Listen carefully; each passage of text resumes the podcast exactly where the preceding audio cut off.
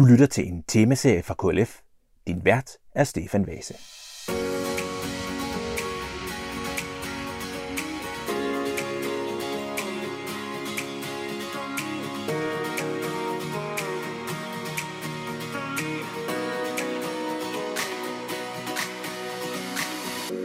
I dag er jeg taget til Aarhus til øh, Radio 4.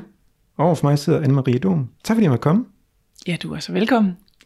Øhm, vi skal snakke lidt om øh, Radio 4's første år, og om øh, hvordan du egentlig kommer til. Men jeg har lyst til at starte med at spørge, hvad er Radio 4's største succes? Jamen, jeg synes i virkeligheden, at det er radioens sådan samlede udtryk. Det er, det er det, at man, øh, når man tuner ind på FM4 i dag, kan høre, at der er en radio, som vil noget med sine lyttere, som øh, har sit eget, øh, sin egen stemme og sin egen tone. Og det her med, at det er blevet enormt tydeligt, at når vi øh, i starten sagde, at vi vil tale med Danmark, så, kan man, så kan man faktisk høre det i dag, når man tænder for radioen, at det gør vi. Vi øh, har både nogle kilder øh, og nogle medvirkende, som, som øh, repræsenterer et andet Danmark, end det vi typisk har hørt i taleradio. Øh, og så kan man jo også høre, at rigtig meget af det radioindhold, vi laver, det er måske især i morgen- og formiddagstimerne, at, øh, at der, kan man ikke, der kan man ikke stå og læse op, fordi at øh, lytterne de kommer ind hele tiden, øh, og de har meninger, og de har viden, og de har en masse spørgsmål. Og det skal vores øh, værter jonglere, så man kan høre meget tydeligt, at øh, at vi faktisk giver øh, folk en stemme øh, for netop at, at, at gøre det, som vi sagde, vi ville i starten, øh, og få flere ind i, ind i den offentlige debat. Hmm. Øh, og, og vi skal med, det her, med den her samtale øh, fejre øh, Radio 4 et års fødselsdag. Øh, men det, det er ikke en, en, en samtale, hvor vi skal snakke om, hvad kan man sige, Radio 4's øh, forhistorie, altså fra opbygning og alt det der. Altså hvis man gerne vil læse den historie, så kan man gøre det i, øh, i øh, nummer 4 fra 2019 af KLF's magasin, der, der, der talte vi også om, om Radio 4 og, og opstarten. Øhm, men, men hvis du sådan prøver at sige sådan sammenfattende, hvordan har, har det første år på Radio 4 været? Jamen, øh, jeg, jeg hører jo rigtig mange mennesker sige, at 2020 er sådan et år, som på alle måder er billigt til salg. Altså fordi det har været præget af nedlukninger og opbremsninger og øh, ubehagelige historier. Øhm, men, men, men det der med, at folk betragter 2020 som et definerende år, det tror jeg også, man kan sige for, for Radio 4, at det har været et på alle måder øh, et år, hvor vi har været mødt med store omvæltninger og store nye ting, vi skulle gøre på måder, vi ikke lige havde regnet med. Altså man skal jo forstå, at vi havde kun været i luften i fire måneder eller sådan noget, da øh, Mette Frederiksen øh, træder op på et pressemøde og lukker Danmark ned. Øh, og der kigger vi på hinanden øh, og tager beslutning i løb mere eller mindre om, at vi går i breaking nu. Radio 4 er en station, der er der, når der sker store ting i samfundet. Øh, og der skal man jo vide, at, øh, at der er vi først lige ved at lære at lave almindelig øh, indhold øh, fra vores studier. Øh, så nu skal vi tage stilling til, hvordan går man i breaking? Hvordan legner man øh, kilder op i timevis, samtidig med, at værterne jonglerer og producerne jonglerer ude i regien, og øh, samtidig med, at det her med, at øh, pandemien er løs, smitten øh, med covid-19 er løs i samfundet, og det vil sige, at den kan også ramme os. Øh, altså, øh, for at komme med sådan et konkret eksempel, altså mikrofonerne sad jo for enden af sådan nogle, øh, hvad hedder det, sådan nogle stænger, som man sætter på skrubber, øh, havde jeg sagt. altså øh, kosteskaft og den slags ting, ikke? Og øh, hvad hedder det, gaffatape, øh, fordi alene det at have indkøbt boomstænger, vi jo ikke, altså boomstænger er de her stænger, man, man, kan, man bruger, hvis man skal interviewe nogen, som står langt væk. Ikke?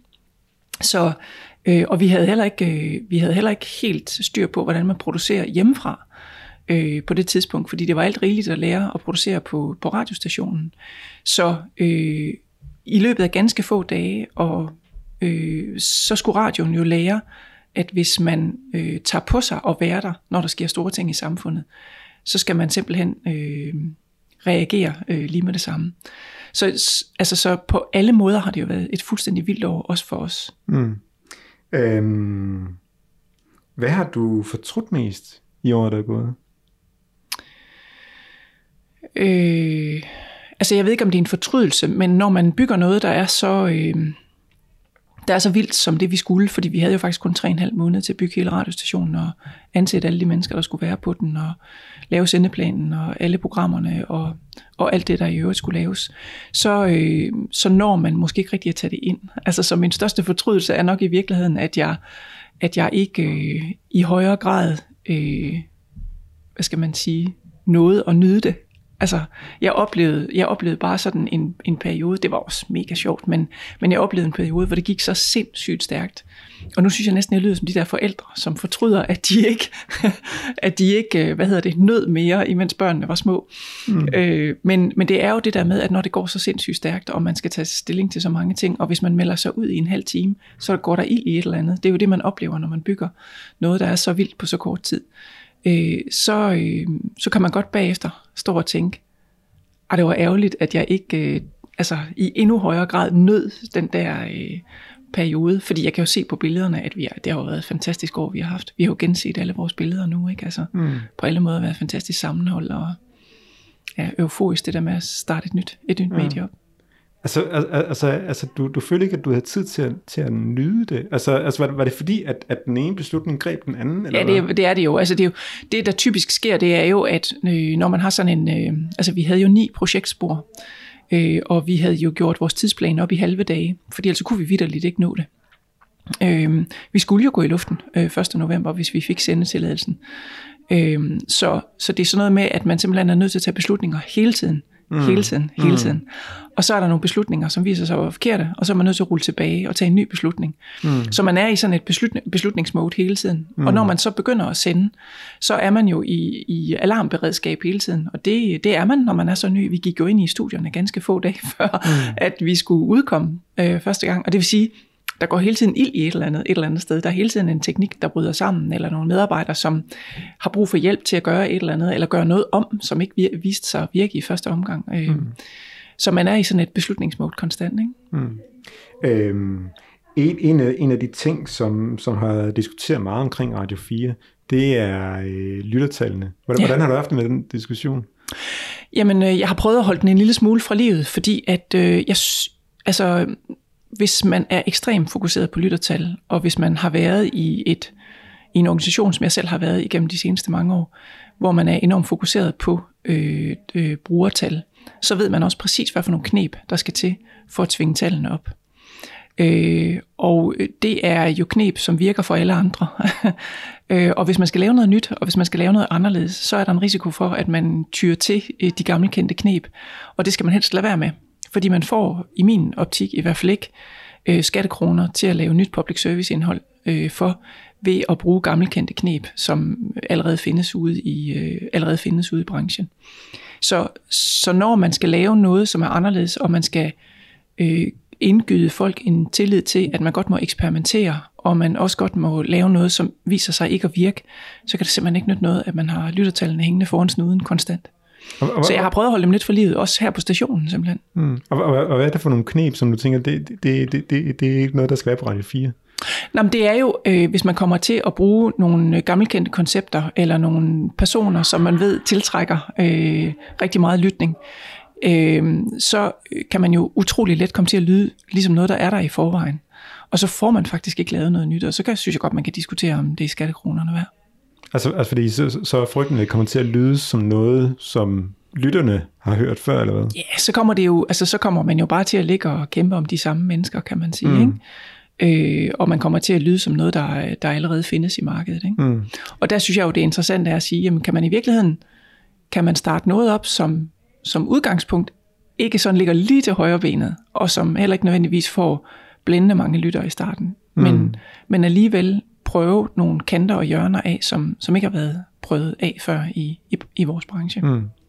Men, men, men er det fordi, du ikke har lyst til, at, øh, altså at, at Radio 4's lytterstal skal være definerende for, om det er en succes eller ej? Ja, altså jeg, jeg synes jo, når man laver public service, så... Øh, så er det ikke øh, uvæsentligt, at man faktisk har en, en offentlighed. Det er jo ikke uvæsentligt, at man har lyttere eller brugere ude den anden ende. Og det skal, det skal Radio 4 også. Øhm, men i min optik vil det bare ikke være en succes at ende med at være en radiokanal, som har rigtig mange lyttere, men som i bund og grund lyder som noget, vi har hørt før. Mm. Altså jeg vil gerne prøve noget af, som, Altså det er jo ikke fuldstændig oplagt at lave et, et øh, format om Tyskland for eksempel. Det er der ikke rigtig andre, der har gjort.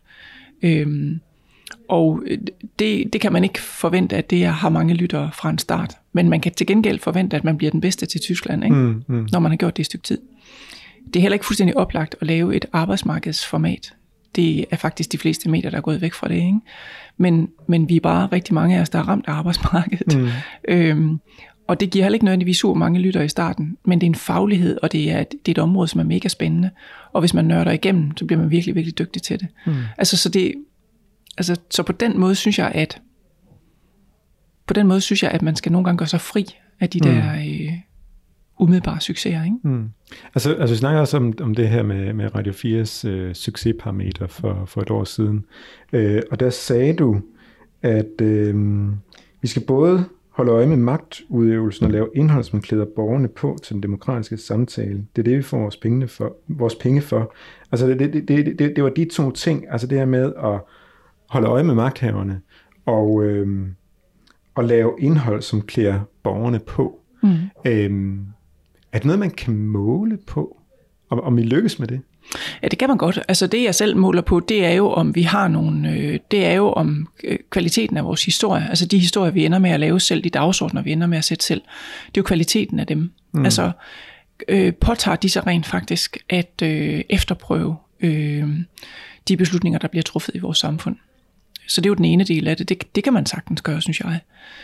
Og den anden del, den her med at klæde borgerne godt på, der tror jeg, at øh, der tror jeg netop det her med, at man øh, både den måde, vi laver enkel historie på, men også den måde, vi laver programmer på. Altså det her med, om man har et, øh, en tilgang til sit indhold, som gør, at man øh, gør det tilgængeligt. Altså at man rent faktisk, når man har lyttet til et program, så kan man godt tage det på sig. Øh, den viden kan man godt tage på sig, fordi det er blevet produceret på en måde, som gør det tilgængeligt, uden at man egentlig er gået på kompromis med substansen. Altså det er stadigvæk stærkt og godt indhold, men vi har bare gjort det tilgængeligt på en sådan måde, at man også kan tage det til sig. Mm. Altså jeg vil gerne have, når vi har diskuteret, i de her dage diskuterer alle jo amerikansk valg, men jeg vil rigtig gerne have, at når man har hørt vores dækning af det amerikanske valg, at, man så, at vi rent faktisk har formået at gøre det på en måde, så man selv efterfølgende kan deltage i diskussionen, når man ankommer på sit arbejde. Mm. Øh, så man har forstået, øh, hvad er det, der er på spil i USA? Hvad er det, der skal til for at vinde et præsidentvalg? Altså, at vi har gjort det så tilgængeligt, så man kan tage det på sig og gå ind i diskussionen, og dermed øh, også have en, hvad skal man sige, en, en mulighed for at indgå i den der offentlige debat om, hvad der foregår lige nu. Mm. Så, så man kan sige, altså øh, KLF, det, det er jo en, en mediebrugorganisation, så, så, så, så din tanke det er, at, at hvis vores medlemmer, når vores medlemmer lytter til Radio 4, så når de så er færdige, så har de nogle bedre forudsætninger, det, og det, det, det er også noget, vi snakker om øh, sidste gang, altså uanset om man er, går ind i en klasse eller har en PhD, så vil alle kunne få noget med sig, så de var øh, måske mere bevidste, mere reflekterede samfundsborgere. Er, ja. er, det, er, det, det, er det det? Ja, altså øh, det synes jeg i hvert fald. Og, og, og når man har debatter for eksempel, så, øh, så prøver vi prøver jo også at have nogle debatter, hvor folk har noget på spil selv. Mm. Altså når de, øh, så på en sådan måde, så det ikke foregår i, et, øh, i sådan en boble af bedrevidenhed. Altså det, det lyder nedladende, men, men man kan godt nogle gange anskue en debat og tænke, de ved utrolig meget om, hvad de taler om men man kan egentlig ikke selv finde sin placering i den diskussion. Øh, og det er typisk fordi, at man ikke har tænkt på, at der sidder nogen i den anden ende, som måske også skal have noget ud af diskussionen. Altså man, man, når man indgår i den diskussion, så er man måske gået ind i den for at vinde den, mm. frem for at berige dem, der lytter til debatten øh, med argumenter og viden og et trinbræt ind i diskussionen. Ikke?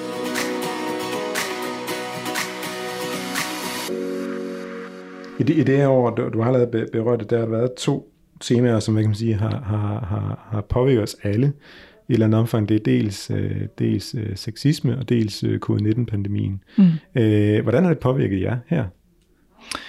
Mm, jamen altså, man kan sige, at den første øh, covid-19 øh, er jo den, der den, den har jo i nogen grad været med til at definere os, fordi det var jo det var jo et, øh, det var den, den ultimative tryktestning af, hvordan Radio 4 gjorde, da Danmark blev lukket ned.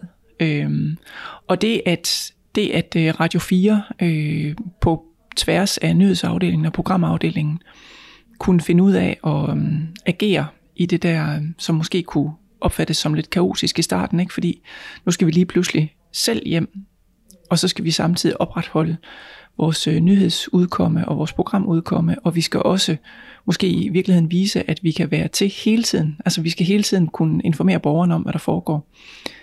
Den, så det bliver jo definerende for os. Altså mm.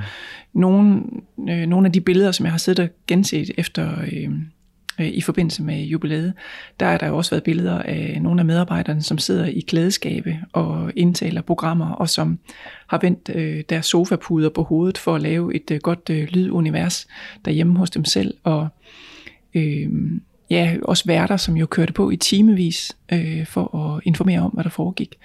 Så, så, øh, så det, at den der lille nye organisation tog på sig, at, øh, at være med i... Øh, nyhedsformidlingen i den periode, synes jeg var, det tror jeg er blevet definerende for os. Det er mm. også derfor, vi er gode til at dække amerikansk valg lige nu. Mm.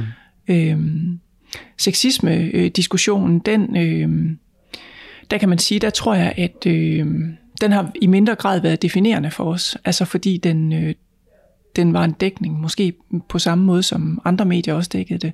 Men man kan sige, at vi var bare ikke særlig præget af historik, eller tung historik, eller øh, skeletter i klædeskabet, om man så må sige. Og det vil sige, at vi kunne gå relativt fordomsfrit ind i den, ikke? Altså, og have nogle gode diskussioner, øh, og nogle gode debatter om det også, uden at vi sad og var bange for vores egen skygge. Altså mm. som man måske godt kan have lidt en fornemmelse af, at nogle af de andre medier har været i den her sammenhæng. Mm. Øh, en af de ting, jeg har lagt mærke til omkring, øh, omkring pandemien, det er, at øh, der er sådan ude i, i folkehavet, også blandt øh, dem, jeg, jeg, jeg kender, en, en, en mistanke om, at øh, medierne ikke fortæller hele historien, ikke er ærlige om, hvad der foregår. Mm. Øh, er, er medierne, er Radio 4 kritiske nok i den, i den uh, situation, vi er i, og, og stadigvæk? Jamen det, vi mærker det meget tydeligt, det der med, at der findes øh, en del af befolkningen, som ikke tror på hverken medierne eller myndighederne, fordi de kommer faktisk ind i vores debatter. Altså, de har ret direkte adgang til, til vores øh, dækning om morgenen. Altså, vi lukker dem jo ind øh, de, også, og ringer dem op, og de skriver til os, så deres bekymringer om, at medierne ikke dækker det, øh, eller at, at medierne måske i virkeligheden holder på viden, ikke? Øh, den, øh, den har været tydelig i vores dækning af det. Øh, netop fordi vi har givet os skeptikerne en, øh, en, øh, en stemme, og også nogle af de der komplette øh, sølvpapirshatte, altså som simpelthen tror, at der er sådan en stor, en, en stor konspiration, øh, som vil os alle sammen det rigtig ondt. Dem har vi sådan set også, øh, dem har vi også haft dialog med. Og jeg tænker, at den, den aller den allerklogeste måde at, øh, at håndtere det, det er jo at lytte efter, hvad de siger og også udfordre deres, øh, deres holdning og deres viden øh, omkring det, der foregår. Ikke? Øh, fordi det der med bare at tilsidesætte det og, og lade ligesom ingenting, øh, og sortere dem fra, fordi man synes, det er for skørt, det der bliver sagt, det, det fører jo ikke noget godt med sig. Mm. Så, så, så, så I vælger faktisk at give, give plads til dem i æderen? Ja, de får jo lov at komme igennem om morgenen, mm. det kan man jo høre, ikke? Mm. Øh, men, men man er også nødt til at korrigere øh, nogle af de der konspira- øh, konspirationer, der er derude, ikke? Fordi man kan heller ikke bare give, øh, altså give ordet frit til alle, uanset hvad de mener. Altså man er også nødt til, altså vi er nødt til at være garanterne for, at at, øh, at det, der bliver øh, fortalt, og det, der bliver rapporteret, at det er efterprøvet, og det er dokumenteret. Mm. Ikke? Men, men hvordan er jeg så sikker på, at det så formidler som fakta. Altså, altså vi, vi befinder os jo i, i, i, i måske en, en periode i, i vores historie, hvor et fake news fylder utrolig meget.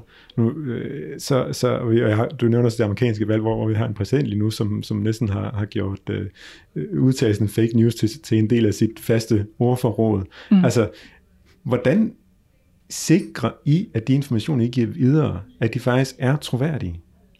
Jamen det gør, øh, det gør vi jo ligesom journalistik har gjort alle dage ved at tjekke det så meget som vi overhovedet kan, ved at undersøge det så meget som vi overhovedet kan, ved at grave ned til, den, til bunden af dokumentationen for en påstand øh, så meget som vi overhovedet kan. Øh, ved at have så tilpas mange kilder, at øh, vi kan få, øh, få et, øh, hvad skal man sige, så mange input til en konkret information som vi overhovedet kan.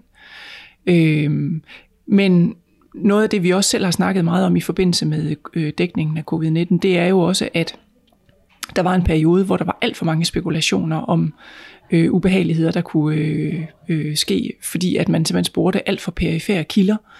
Øh, så det er jo også et spørgsmål om at få sorteret i kilderne og få taget den der grundige diskussion om, at det kan godt være, at det kan godt være, at, øh, at det er en interessant historie, at Nordjylland er ved at øh, udvikle sig til det nye, det nye Wuhan, men er der overhovedet dokumentation for det? Ej, det, det virker det ikke som om, at der er, så lad os lade være med at gå med den historie. Ikke? Altså, at vi også simpelthen øh, selv er kritiske over for kilderne, og ikke lader hvem som helst komme igennem mm. øh, i den her diskussion. Ikke? Mm.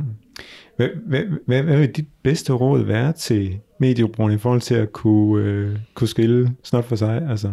Jamen, det er at orientere sig bredt. Altså sådan som det sådan set alle dage har været. Men i virkeligheden at forsøge at, at følge med flere forskellige steder. Altså, det er godt at have sin yndlingskanal, men det er endnu bedre, hvis man har et, et par stykker at vælge imellem. Øh, og at man øh, i det hele taget sådan... Øh, måske også en gang imellem lader sig være lidt åben i forhold til sine egne holdninger til, hvad der nok er ret og vrang. Altså prøve at opsøge noget af det, som, som man ikke nødvendigvis er super enig i, men, mm. men at høre, hvad det baserer sig på simpelthen. Mm. Og det har jo alle dage været et godt råd, det er jo det der med at øh, holde dig bredt orienteret. Ikke? Mm. Jeg bruger ofte det eksempel, at, at Lise Nørgaard, hun fortæller, at, at altså forfatteren Lise Nørgaard, hun fortæller, at hendes far abonnerede på to aviser. Mm. En, en, en avis er meget enig, enig med, og en avis er meget uenig med. Fordi så ja. har sådan en opfattelse af, jamen altså, når, de, når jeg læser de to aviser, så er han nogenlunde godt orienteret om, en given sag. Ja. Øh, så man kan sige, det, det var noget, jeg skulle sige, at det var, altså man skal ikke kun lytte til Radio 4 i hvert fald, man må gerne Nej. lytte andre steder også. Ja, det må man gerne. Altså man kan sige, det der jo er, det der jo er i det, det er jo, at vi er jo et public service medie, og det vil sige, at vi, øh, altså jeg synes, vi er forpligtet til øh, at vægte, øh, når vi nyhedsformidler hele tiden. Altså så, så min, min egen målsætning på Radio 4, det er, at man skal kunne stole på, at det vi kolporterer, det er rigtigt. Man skal kunne stole på, at hvis man kun lytter til Radio 4, så er man faktisk bredt orienteret. Man må ikke komme i en situation, hvor man har lyttet til os i en hel dag, og så møder man måske øh, et, et andet nyhedsudbud et andet sted, og så kan man sidde og undre sig over, hvor søren vi var henne. Altså det skal være sådan, at når man har været hos os, og det er en målsætning i vores nyhedsdækning, så føler man sig relativt bredt orienteret om de store dagsordner i samfundet. Mm, godt. Øhm,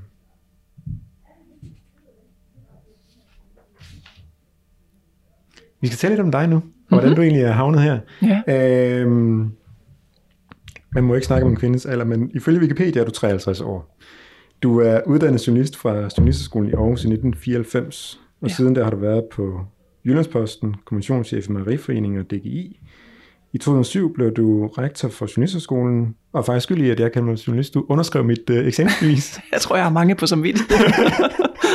så, det, så, så må du så selv konkludere, om du har fortrudt det. Ja. Øhm, I 2011 blev du chefredaktør hos Nordiske Medier, i 2013 øh, direktør for DR Danmark, og i 2019 så blev du så direktør i det, der hedder Radio Radio FM4, som i dag kaldes Radio 4.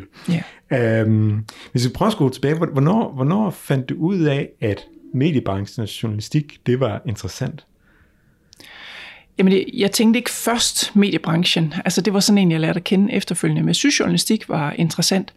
Og det havde, jeg, jeg kan huske i, øh, jeg kan huske i gymnasietiden, mine, mine, mine forældre har ikke selv en studentereksamen, så jeg var sådan den første i familien, der fik sådan en. Og så kan jeg huske, at min mor på et tidspunkt tog mig under armen og sagde, jeg tror også, du vil være en god advokat. og jeg tror, det hun mente, det var, du har en stærk retfærdighedssans. Ja. For jeg er heller ikke helt sikker på, at hun vidste, hvad det vil sige at være advokat. Men, øh, men, men det var nok ret godt set, altså det der med, at jeg havde sådan en indbygget indignation, øh, hvis noget var, var uretfærdigt, eller hvis noget gik ud over nogen, så kunne jeg godt blive øh, stærkt indigneret over det. Og det er jo i, det er jo i familie med journalistikken, kan man sige. Ikke? Altså, øh, journalistik, som er drevet af en lille smule indignation øh, og en lille smule retfærdighedssans, det er ikke helt dumt. Øh, så det vidste jeg nok relativt tidligt, at det var noget, det, det var noget af det, jeg gerne ville. Ikke? Mm. Øh, mediebranchen lærte jeg jo så først at kende senere, fordi jeg havde egentlig ikke, jeg havde ikke defineret den som en branche. Altså jeg havde ikke et klart billede af, hvad det var for et job, man så udførte. Men jeg havde en, en klar opfattelse af det der med at undersøge, om noget var i orden. Det, øh, det, det var noget, som jeg kunne blive øh, optændt af. Og så, så kan jeg huske den første sag, som jeg blev virkelig optændt af, og blev virkelig, øh, blev virkelig indineret over. Det var da, øh, det var da Greenpeace-skibet Rainbow Warrior blev skudt i sænk øh, i New Zealand.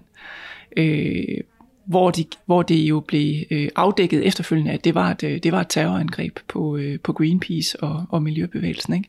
Og der var folk, der blev slået ihjel, fordi der var folk ombord på, på skibet. Det kan jeg huske, det var sådan et, hvor jeg tænkte, det skal man undersøge.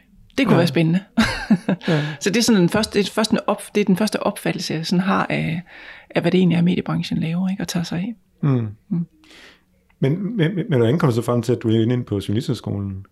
Nå, det var, bare, det var jo bare en, en, en følger af det. Altså, mm. så, så begyndte jeg at få den der interesse for medier, og begyndte at læse øh, Horsens Folkeblad, når det dumpede ind, øh, ind i huset. Ikke? Øh, og begyndte at interessere mig for, hvordan journalister, altså det, i primært i Danmarks Radio, arbejder.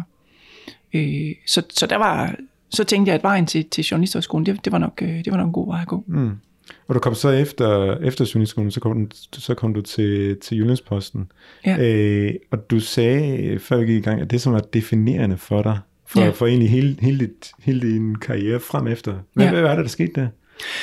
Jamen altså, jeg kom til, til øh, Jyllandsposten allerede som øh, praktikant, øh, og, øh, og man kan sige, at det er jo i en periode, hvor Jyllandsposten er sådan et, stærkt, øh, et stort og stærkt omnibus øh, mediehus, som opfatter sig, eller som er landstækkende, altså var blevet landstækkende på det tidspunkt, det blev Jyllandsposten jo deroppe igennem øh, start 80'erne.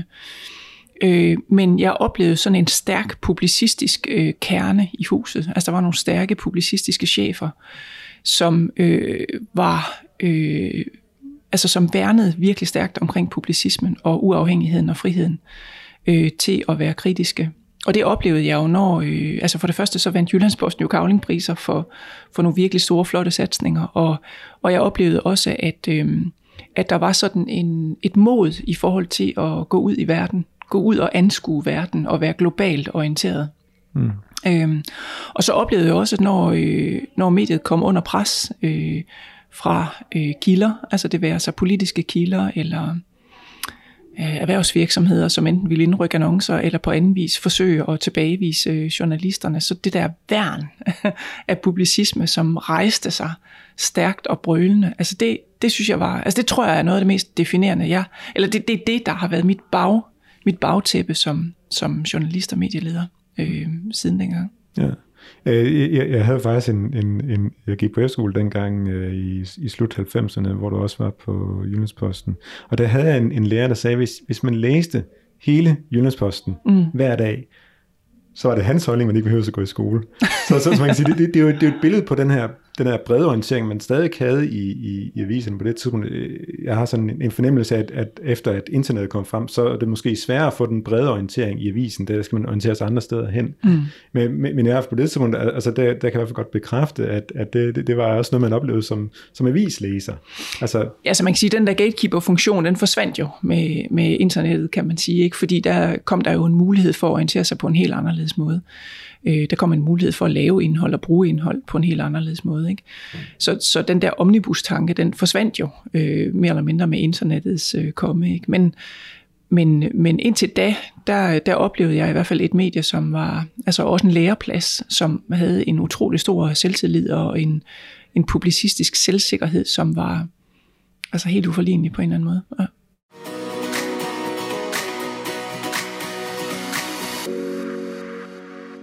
Noget af det, du gjorde derefter, det var jo at gå til, til først øh, Mejeriforeningen, og så siden, øh, siden DGI.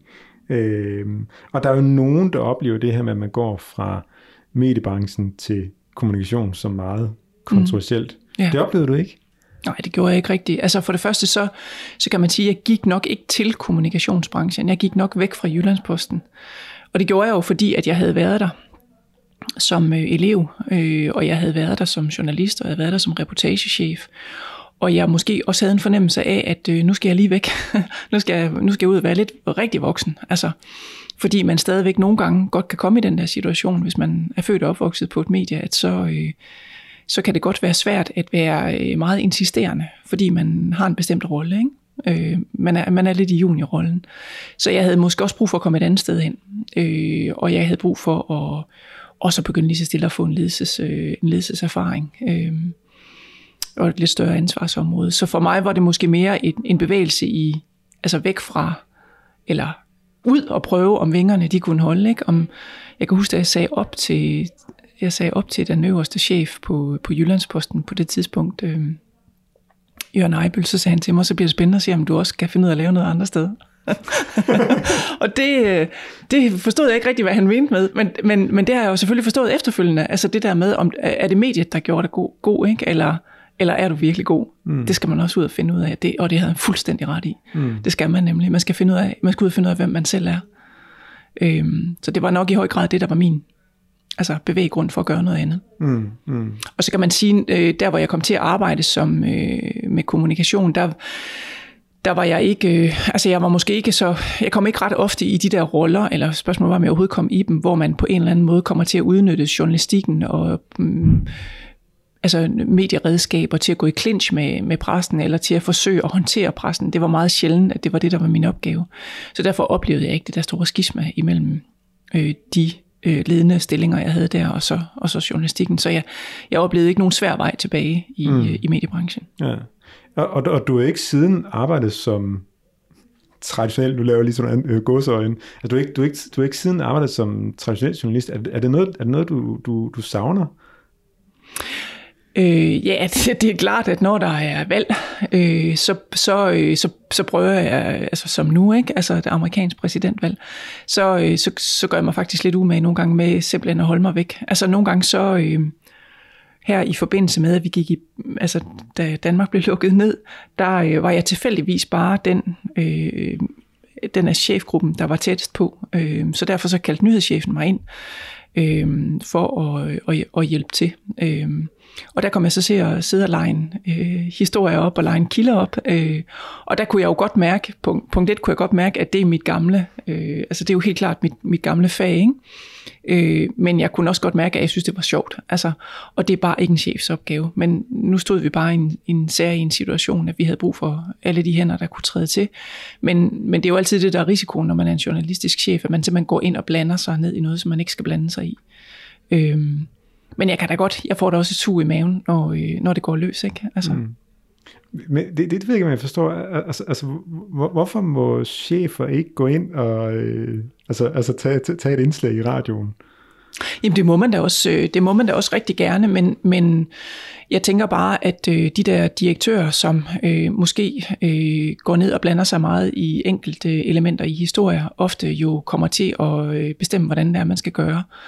Og i langt de fleste tilfælde, så tror jeg, at man får de bedste historier, man får de bedste flader ud af, at det er øh, gruppen af de journalister, der er til stede på redaktionen, der får diskuteret sig frem til, hvordan man gør, men også øh, øh, redaktøren, altså nyhedsredaktøren og, og øh, redaktionschefen, som jo også har noget at skulle have sagt i forhold til, hvordan man skruer en morgenflade sammen. Øh, så man springer jo mange led over, når mm. man lige pludselig kommer med sin direktørtitel og siger, nu gør vi det her på, på min måde. Ikke? Mm. Og så, så tror jeg altså også, hvis jeg skal være helt ærlig, at det kan godt være, at jeg kan gå ind og lege en kilder op i en snæver vending. Men, men jeg er jo ikke den bedste til at gøre det der arbejde mere. Det er jeg simpelthen ikke. Mm. Altså, det er der, no, der er simpelthen nogen, der er bedre radiojournalister, end jeg er. Ja. Heldigvis.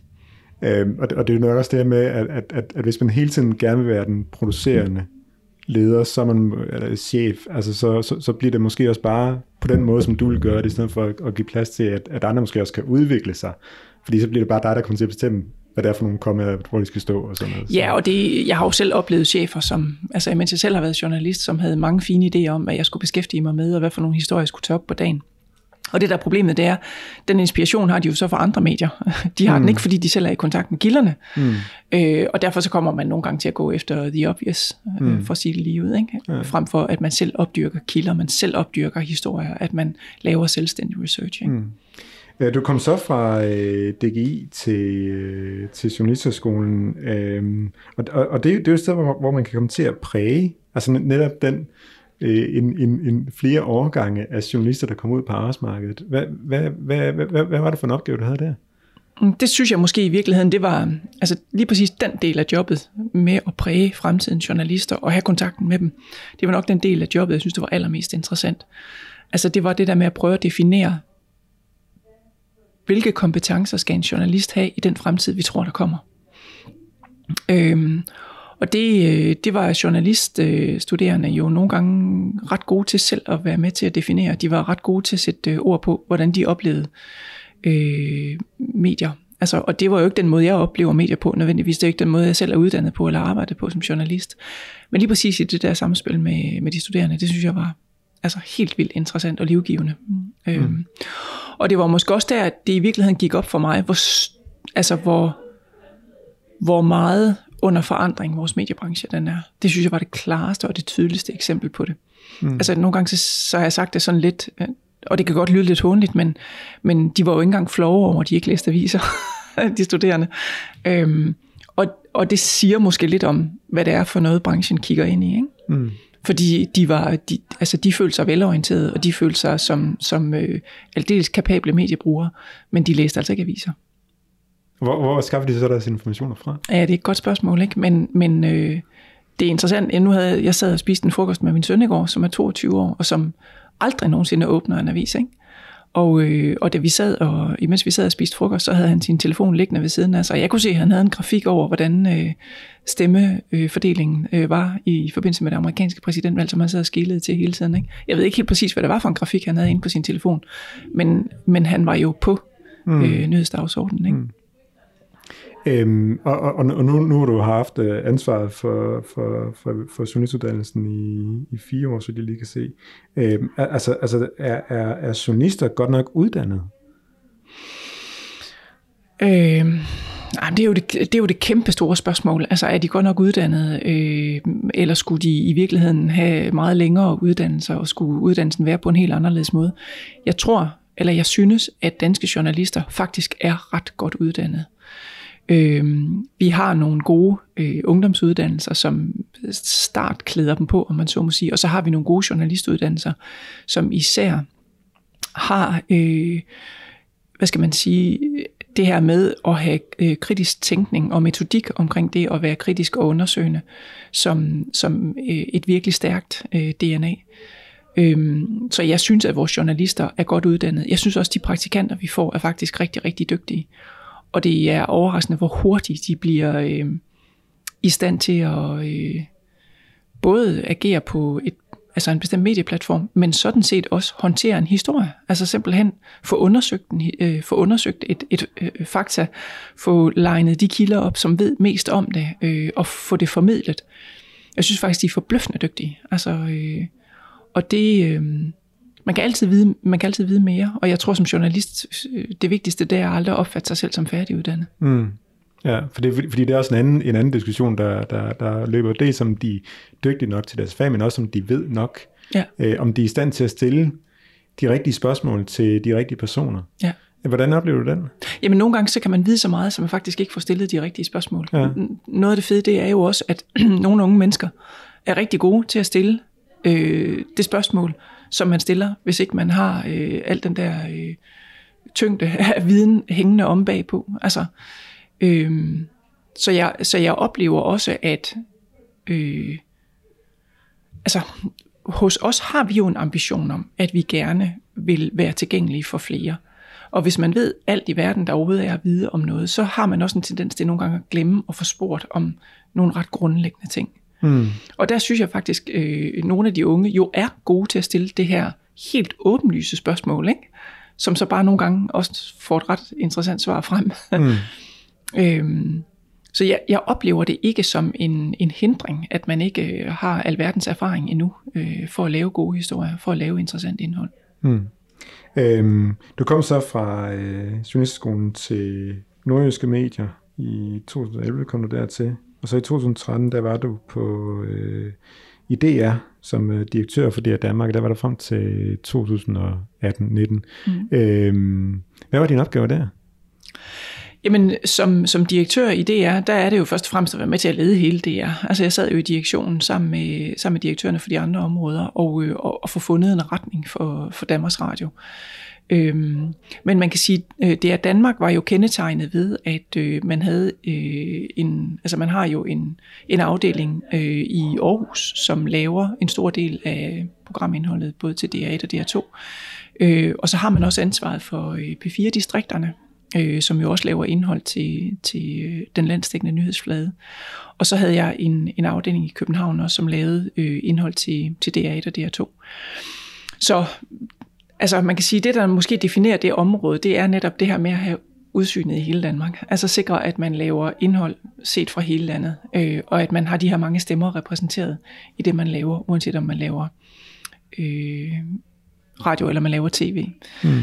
Øh, så det er nok det, der er, det er nok det, der var mest definerende for det område. Det var det der med at sikre, at man, man ligesom tænkte hele Danmark, mm. og at man øh, havde udsyn til hele Danmark. Ja, det er det, jeg synes var, var interessant. Altså, øh, i, i, I beskrivelsen af dit arbejde, der, der gik den her formulering igen, dække hele landet, afspejle hele befolkningen. Øh, hvor, hvorfor er det, du synes, at det er vigtigt? Jamen det er fordi, at øh, i bund og grund, så synes jeg jo, at det medier, de skal, når de løser deres opgave på sådan aller fornemmeste vis, det er jo, at, øh, det er jo at øh, hvad skal man sige, understøtte demokratiet. Altså det er jo at understøtte, at vi har et, øh, et land, som er velfungerende, som, øh, hvor, hvor graden af tillid er høj, hvor vi tror på demokratiske institutioner, øh, fordi det giver stabilitet i landet, og det giver de bedste vilkår for de fleste. Øhm, og hvis man skal det som medie, så er man jo nødt til at sikre sig, at, øh, at vi faktisk har tillid til hinanden. Øh, hvis man skal have tillid til hinanden, så skal man kende hinanden. Øh, det er utroligt svært at have tillid til noget, man ikke kender. Så det er enormt vigtigt, at vi kender til hinanden. Og jeg tænker i virkeligheden, at den nye dannelse, det er måske, at vi har en højere grad af et højere, et højere kendskabsniveau. Altså det, vi må ikke komme i en situation, hvor vi tænker, at verden er sådan, som vi selv opfatter den. Øh, og at hvis nogen opfatter det anderledes, så er de per definition vores fjender. Det har vi jo set eksempler på, både i Europa, men også i USA. Øh, og, øh, og der tænker jeg, at, at det der med at netop sikre, at vi har en viden om, hvordan vilkårene er rundt omkring i landet, men at vi også bringer den viden videre, sådan at man som, det kan godt være, at man, man synes, man har sit på det tørre, der hvor man selv bor, men hvis, hvis øh, der er store dele af Danmark, der er ved at blive oversvømmet, så skal man altså vide det, at øh, der er nogen, der har det anderledes, end man selv har det. Mm. Fordi det er, øh, det er også det at kunne trække i, i, øh, i samme retning, øh, der ligesom er på spil, hvis ikke man kender hinanden, og man ikke har tillid til hinanden.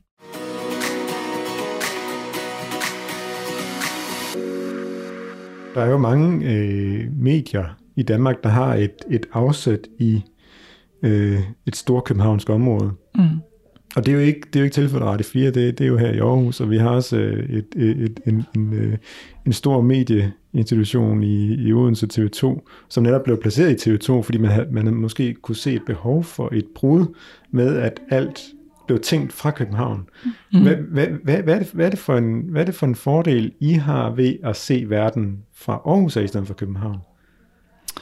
Jamen, jeg, jeg tror, at hvis man kun gør det for Aarhus, så tror jeg, at man kommer til at falde i den samme gryde. Mm. Så, så ser man også kun lige ting, der er rundt omkring sig. Det vi jo besluttede os for, dengang vi lavede Radio 4, det var jo, at vi ville indgå et tæt samarbejde med de andre regionale mediehuse, som har lokale og regionale øh, redaktioner rundt omkring i hele landet. Fordi det, der sker, når man er derude, det er jo, at man opdager nogle dagsordner. Man opdager jo, hvad der bliver talt om. Man opdager jo, hvad der bliver diskuteret. Og rigtig mange af de diskussioner, det er ikke rene lokalhistorier det er historier, som i virkeligheden har afsæt i måske noget, noget værdipolitisk, kunne det sagtens være. Et af de eksempler, som jeg selv har brugt, det er, at vi havde en historie fra Fyn, hvor en øhm, lokal kirke havde, var blevet istandsat, og så ville den gerne have sin øh, meget værdifulde altertavle tilbage fra Nationalmuseet, og det kunne den ikke få, fik den afslag på.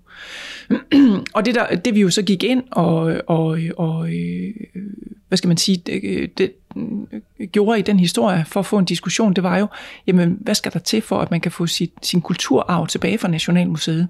Fordi vi kunne se, Grønland blandt andet får nogle af deres kulturarvsgenstande tilbage, hvis de beder om det. Ikke? Men den her lokale kirke kunne altså ikke. Det er jo ikke en lokal historie. Det er jo en, det er jo en konkret historie om kulturarv.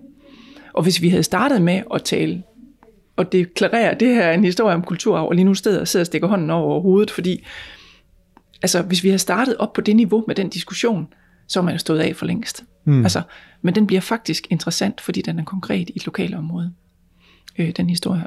Og den involverer borgerne sig, uanset om de kommer fra Nordjylland, eller hvor pokker de kommer fra. Mm.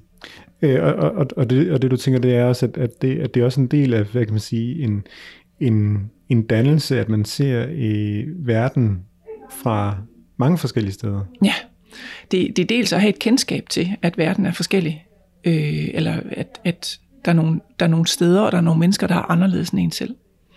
Og der er nogle vilkår, der er anderledes end de vilkår, man selv har. Det, det synes jeg er en del af dannelsen at vide.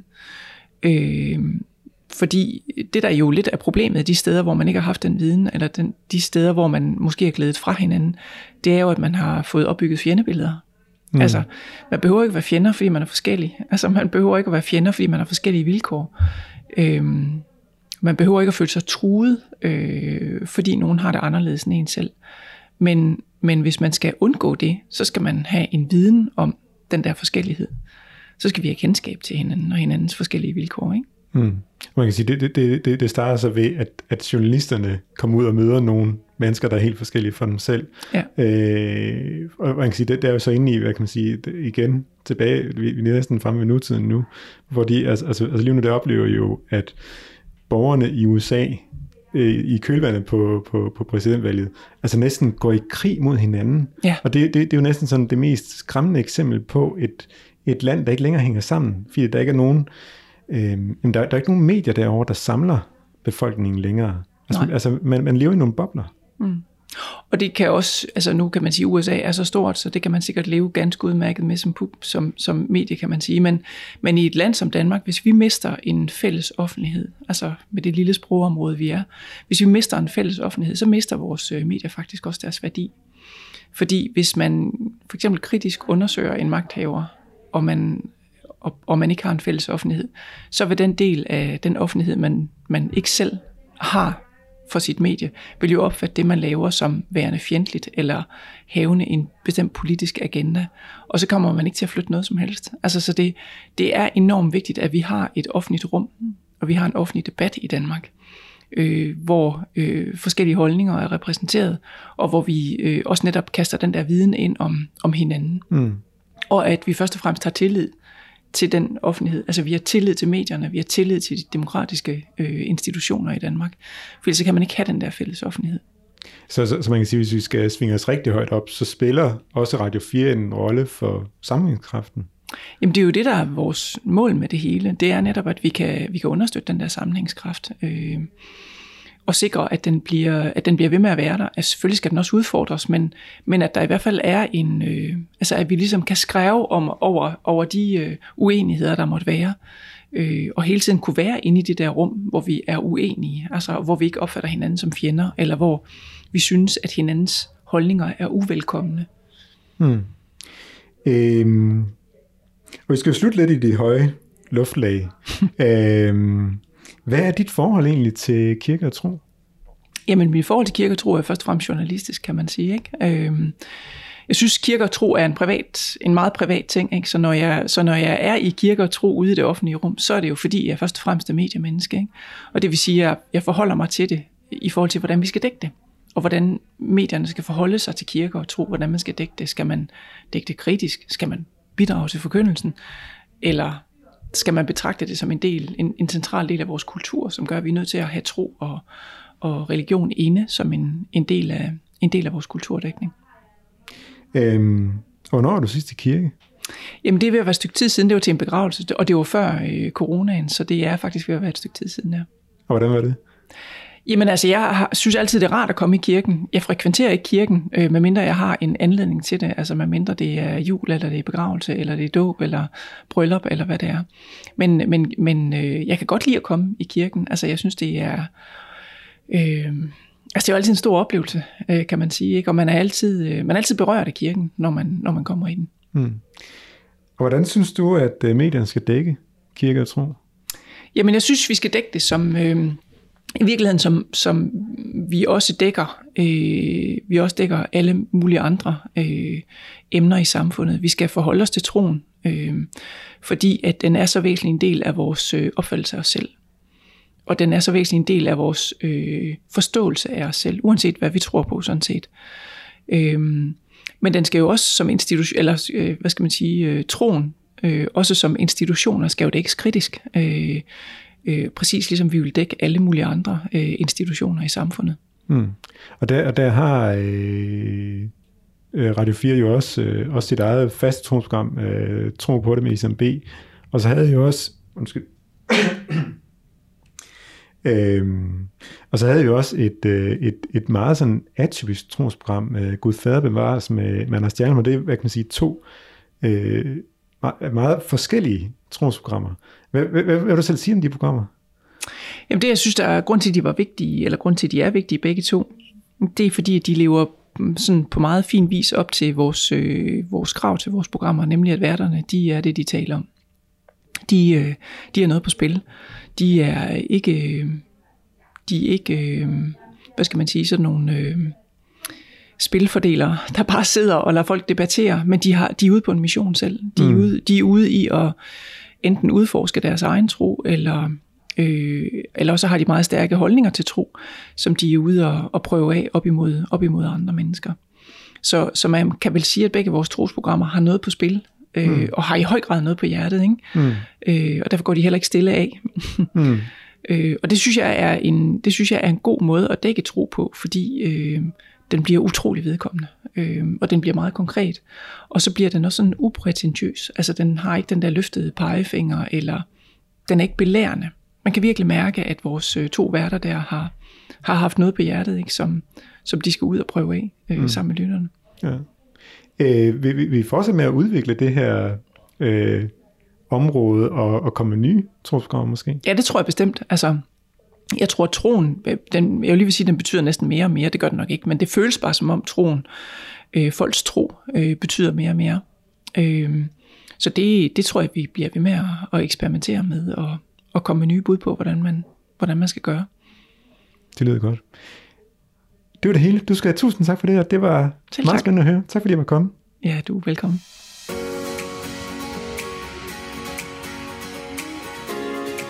Lyt til flere podcasts fra KLF på lytklf.dk. Har du lyst til at deltage i debatten om medierne, kan du følge os på Facebook. Du kan også reagere på programmer fra radio og tv på vores hjemmeside klf.dk.